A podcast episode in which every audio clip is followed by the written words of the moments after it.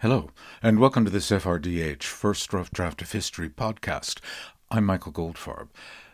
Trying to figure out how America got into its current condition is something that occupies most of my friends and family living there. Actually, everyone I know, everywhere.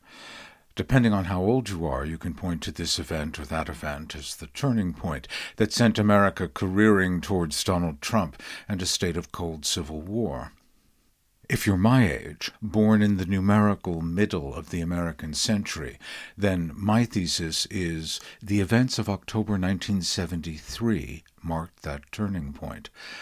I've been writing about it in a memoir and history I'm publishing chapter by chapter at Substack. The URL is michaelgoldfarb.substack.com. What follows is chapter 7 When Was the War? Ambivalence is a hard thing to deal with in history. People crave simple narratives, chains of causation that are obvious. August 1914, September 1939, December 1941. War is declared. All life changes. There's a before and after. Simple as that but an aggregation of events that topples the old order without a clear indication that a new historical era has begun, that's more difficult for ordinary human beings to handle. America's children of victory grew up in a time of progressive politics. We have lived our adult lives in a reactionary age. When was the revolution? When was the war? In the absence of a singular date, I propose the events of October 1973. Here's an anecdote from nearly a decade later. It's a late summer evening in 1982, and the night train from Paris to Rome is about to pull out of the Gare de Lyon. I have just met a colleague on the train, a friend of my then girlfriend. We've never met before. I have no idea what she looks like, but fate is at work, and we have found each other almost instantly in the corridor of the carriage we have by chance thrown our bags in. As my girlfriend promised, we get on with each other instantly. As the train rumbles out of the station, conversation flows. The friend's name was Vicky, an Englishwoman who worked at the International Herald Tribune. We were born the same year and quickly found our way to the subject of the way our lives had turned out, and our surprise that we were regularly employed and living in a world where Ronald Reagan and Margaret Thatcher ran our countries. This is something we would have thought inconceivable when we graduated from college a decade earlier. We had grown up in a time of limitless progressive ideas. Now we were enmeshed in an age of reaction. The paradigm had shifted, but when? How? Vicky must have posed the question. My answer was instantaneous. October 1973. She nodded and continued the thought. That's right.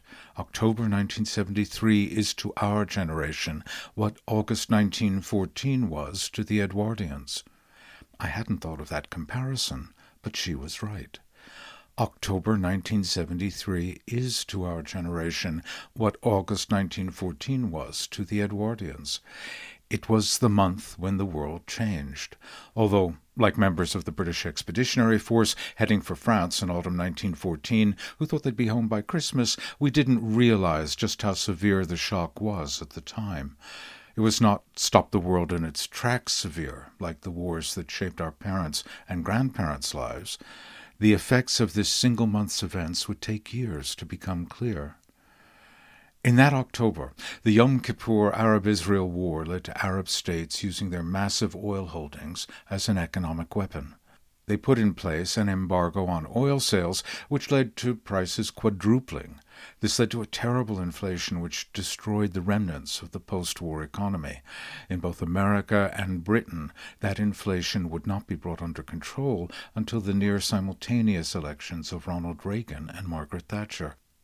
That same October would also see the resignation of Vice President Spiro Agnew, as well as President Richard M. Nixon's Saturday Night Massacre, the turning point of the Watergate scandal. The president would shortly follow his vice president and resign in disgrace. Young Republican Party activists like Newt Gingrich would begin to reshape the GOP into an instrument of vengeance. Anecdotes are useful for understanding history at a personal level. For historians, chains of facts are of more importance in building a historical theory. And it wasn't until the crash of 2008 I discovered data to support my theory that October 1973 was indeed the turning point. In a paper by Estelle Sommellier and Mark Price, which was published by the Economic Policy Institute in Washington, they wrote Examining the growth of income over the past century, we find growth was broadly shared from 1945 to 1973 and highly unequal from 1973 to 2007, with the latter pattern persisting in the recovery from the Great Recession since 2009. Following the crash, as the recession deepened across Anglo America, economists and pundits noticed there was tremendous wealth inequality in America. Study after study was published demonstrating wage stagnation for most Americans began in 1973. Fact. Between 1946 and 1973, household income surged 74%. Since 1973, it has gone up by only 10%. And it's not just income. Almost all economic studies of the post war era, no matter what facet of the economy you are studying, use 1973 as the dividing line. Fact American steel production peaked in 1973. Fact Beginning in 1973, private sector union membership began to decline. 34% of the workforce belonged to a union in that year. In 2020, it was 6.3%. Here's a snapshot of America just before the events of October 1973. On September 15, 1973, 117,000 workers at the automobile manufacturer Chrysler went on strike. The issue wasn't pay, which is pretty good already. The issue was overtime and retirement. Despite economic noises off, removing the dollar from the gold standard, Americans were buying cars in record numbers. Chrysler plants were operating seven days a week, three shifts a day to meet demand. The company's contract with United Auto Workers was due to expire, and negotiations had hit a roadblock. The workers wanted to be able to refuse overtime. To meet current demand, most Chrysler employees were on a six day week, nine hours a day, but younger workers, with no seniority to hide behind, found themselves doing 12 hour days, seven days a week.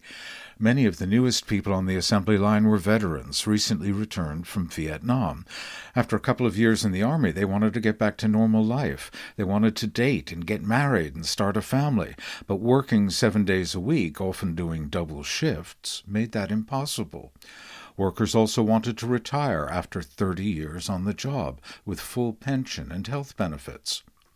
The company's concern was that if someone started on the assembly line straight out of high school at the age of 18, that meant retirement at 48. The actuarial table said a 38 year old who already had 20 years on the line would live to the age of 61. A 23 year old, recently returned Vietnam vet who started working the line in 1973 and who retired at 53 had a life expectancy of 65. Paying full pensions for a dozen years or more was something the company management did not want to do.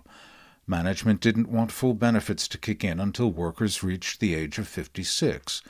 The company played hardball. The workers went on strike for the first time in 23 years. After nine days, Chrysler's management caved in. The executives even agreed to set up some pilot programs to study ways to relieve the tedium of repetitive assembly line tasks. How many assumptions about the world are included in those numbers, and how different they are from the world of today? In September 1973, a person expected to work for a single employer for 30 years. An American automobile manufacturer would be selling so many cars it needed to run three shifts a day, seven days a week. An assembly line worker's pay, relative to the cost of living, was good enough that he or she wouldn't need to work extra hours to make ends meet. Unions were strong enough to win disputes because everyone belonged to them. The union for just one auto manufacturer, Chrysler, had 117,000 members. In 1973, the total membership of the UAW was close to one and a half million. Today, it's a little over 300,000, although more than double that number are still collecting pensions. The assumption about life expectancy numbers was wrong in 1973. The month before the world changed, there were hints that the ground was already shifting, if you were paying attention. On September 11, 1973, in Chile, the military, with a little help from the CIA, staged a coup against the democratically elected socialist government of Salvador Allende. There was hardly any reaction on campuses or in Washington.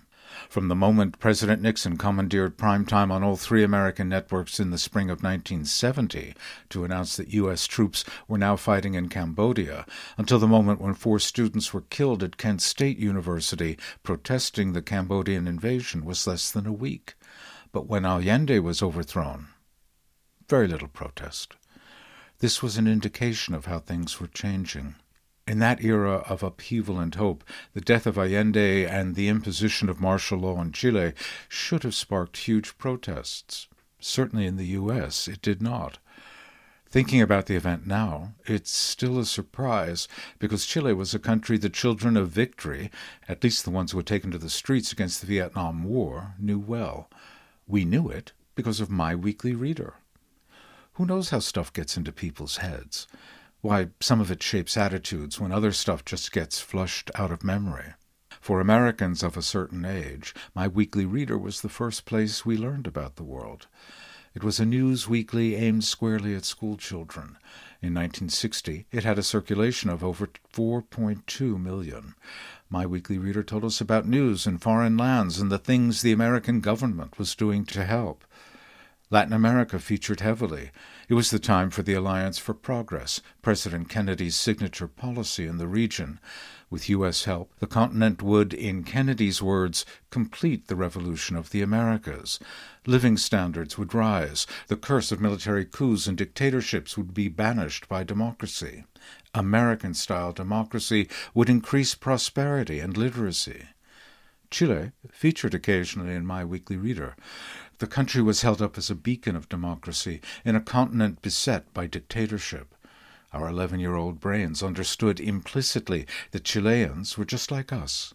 Chile was democratic and free. Its president, of Swiss German ancestry, was even named Frei, which looked and sounded like free, and in German actually means free.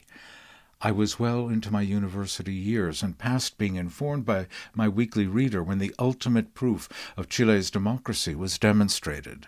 Salvador Allende, a socialist, an actual Marxist, was freely elected president. Then, on September 11, 1973, that democracy was snuffed out in a military coup led by General Augusto Pinochet with behind the scenes help from the Nixon administration. Allende, barricaded in his office in La Moneda, the presidential palace, shot himself. The roundups, torture, and summary executions began immediately. Americans and Britons were among the victims. And nothing happened. Nothing. The whole world is watching was a chant of the late 60s. The eyes of the world on a dictatorship can't prevent political evil, but it can ameliorate its effects. Yet, in the weeks that followed, nothing was done to focus the world's attention on the Pinochet dictatorship. Maybe it was because the news only drifted north in fits and starts. There was very little visual imagery, and the newspaper reports were vague. Some people reported killed, a thousand reported killed, ninety reported killed, no deaths reported. Well, that one was really wrong. Maybe there was no reaction because Latin America exists as an afterthought for most people in the North. Maybe the reaction was weak because the Kent State shootings had affected the collective subconscious. The minority who still protested America's war in Southeast Asia, whose focus now was Cambodia, were genuine political radicals. The broader coalition against the conflict did not want to get too involved with radical politics, and possibly were not willing to get shot while peacefully protesting. Or maybe there were just a lot of people in the same in between place I was, confronted for the first time with the necessity of making a living and, in a wider sense, just growing up. That is where the personal and the historical intersect. Historians look at economic and political and military events as affecting history's flow, but they rarely look at unavoidable things like people growing up and maturing, the collective putting away of childish things by people of a certain age is also a potent force of history. Chile was free and democratic, just like the U.S., and its voters had chosen a socialist freely and democratically. As the years went by, it became clear that Allende's overthrow had been aided and abetted by the Nixon administration. This is a transcript of a phone call on September 16th, five days after the coup, a Sunday, between Henry Kissinger and President Nixon. Kissinger. Hello? President. Hi, Henry. Mr. President. Where are you? In New York? No, I'm in Washington. I'm working. I may go to the football game this afternoon if I get through. Good. Good. Well, it's the opener. It's better than television. Nothing new of any importance, or is there? Nothing of very great consequence. The Chilean thing is getting consolidated, and of course the newspapers and bleeding hearts because a pro communist government has been overthrown. Oh, isn't that something? Isn't that something? I mean, instead of celebrating in the Eisenhower period, we would be heroes. Well, we didn't, as you know. Our hand doesn't show on this one, though. We didn't do it. I mean, we helped them. And here the transcript has a name redacted. Redacted. Created the conditions as great as possible. That's right. And this is the way it's going to be played. But listen, as far as people are concerned, let me say, they aren't going to buy this crap from the liberals on this one. Pinochet's dictatorship, maintained by brutal abuse of human rights, was supported by American presidents for decades in the name of America's civic religion, anti socialism. Still, the fact that there were no mass rallies remains a puzzle, although by then the left in the U.S., which provided so much of the organizational energy for the anti war movement, was doing what leftists have done for almost two centuries when the tide goes out fight amongst themselves. When I told my new friend on the train from Paris to Rome that October 1973 was when our world changed, included in that thought was the absence of reaction to Allende's overthrow in the weeks before. The coup could not have been undone, but perhaps more pressure could have been brought on the U.S. government to stop the massive abuse of people, people, as I had read in my weekly reader, who were just like us, in a democracy just like ours. The failure to respond to Chile would embolden American presidents for decades to act with impunity in Latin America. Tens of thousands of people would be disappeared, tortured, and murdered throughout the region with the tacit connivance and outright support of the United States. At the time of that train journey, I was just a beginner in journalism. When I became more established, I tried to make amends for my own inattention to Chile and remind people about what had happened. The last major news story I covered for NPR was the arrest of Augusto Pinochet in London in October 1998. Pinochet, a close friend of Margaret Thatcher, was in London for back surgery. A Spanish judge, Baltasar Garzon, had issued an international arrest warrant for the now retired dictator on 94 counts of torture and murder of Spanish citizens during his time in power. The British government was obligated to detain the former dictator. The demonstrations that should have happened in 1973 took place outside Parliament as the House of Lords debated what to do with Pinochet. Ultimately, after representations on Pinochet's behalf from Thatcher and former U.S. President George H.W. Bush, he was allowed to return to Chile. Among the people in the crowd I spoke to during the demonstration was a man named Luis Munoz, a Chilean trade union activist arrested and tortured in the early days after the coup. A few years later, I made an hour long radio documentary on London's Medical Foundation for the Care of Victims of Torture. The first person treated there after the facility opened in the mid 1980s was the same Luis Munoz. In the days following the coup, his pregnant wife was murdered, and he was brutally tortured for months by the Pinochet regime. Munoz told me, You cannot believe the sounds you make. You cannot believe a human being can make these sounds. Although I was three decades late, it was still important to get his story to the world. Chile, a place I have never visited, remains a signpost in my life. One of my teachers at Antioch College was the Scottish poet Alastair Reid. He'd been an early translator of the Chilean Nobel laureate, the poet Pablo Neruda. Literature breeds solidarity among people, across borders and cultures, in the secret spaces of the mind. That's why dictators like to kill the poets and ban their books. Pablo Neruda died two weeks after the coup. It's still not clear whether he was murdered. It was one of the last major news events in the month before history entered the age of reaction. You can find everything about life in Neruda's work, but one poem in particular, Nothing But Death, opens with lines that prophesy his country's fate. And if an American reads the poem's first four lines closely today, he can hear a prophecy of his own nation's march towards calamity.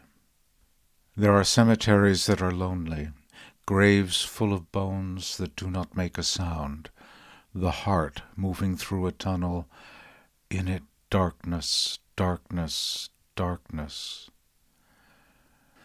In America, the decades long slow fade to darkness would begin two weeks after Neruda's death, in a war in the Middle East that began October 6th, when the combined armies of Egypt and Syria attacked Israel on Yom Kippur.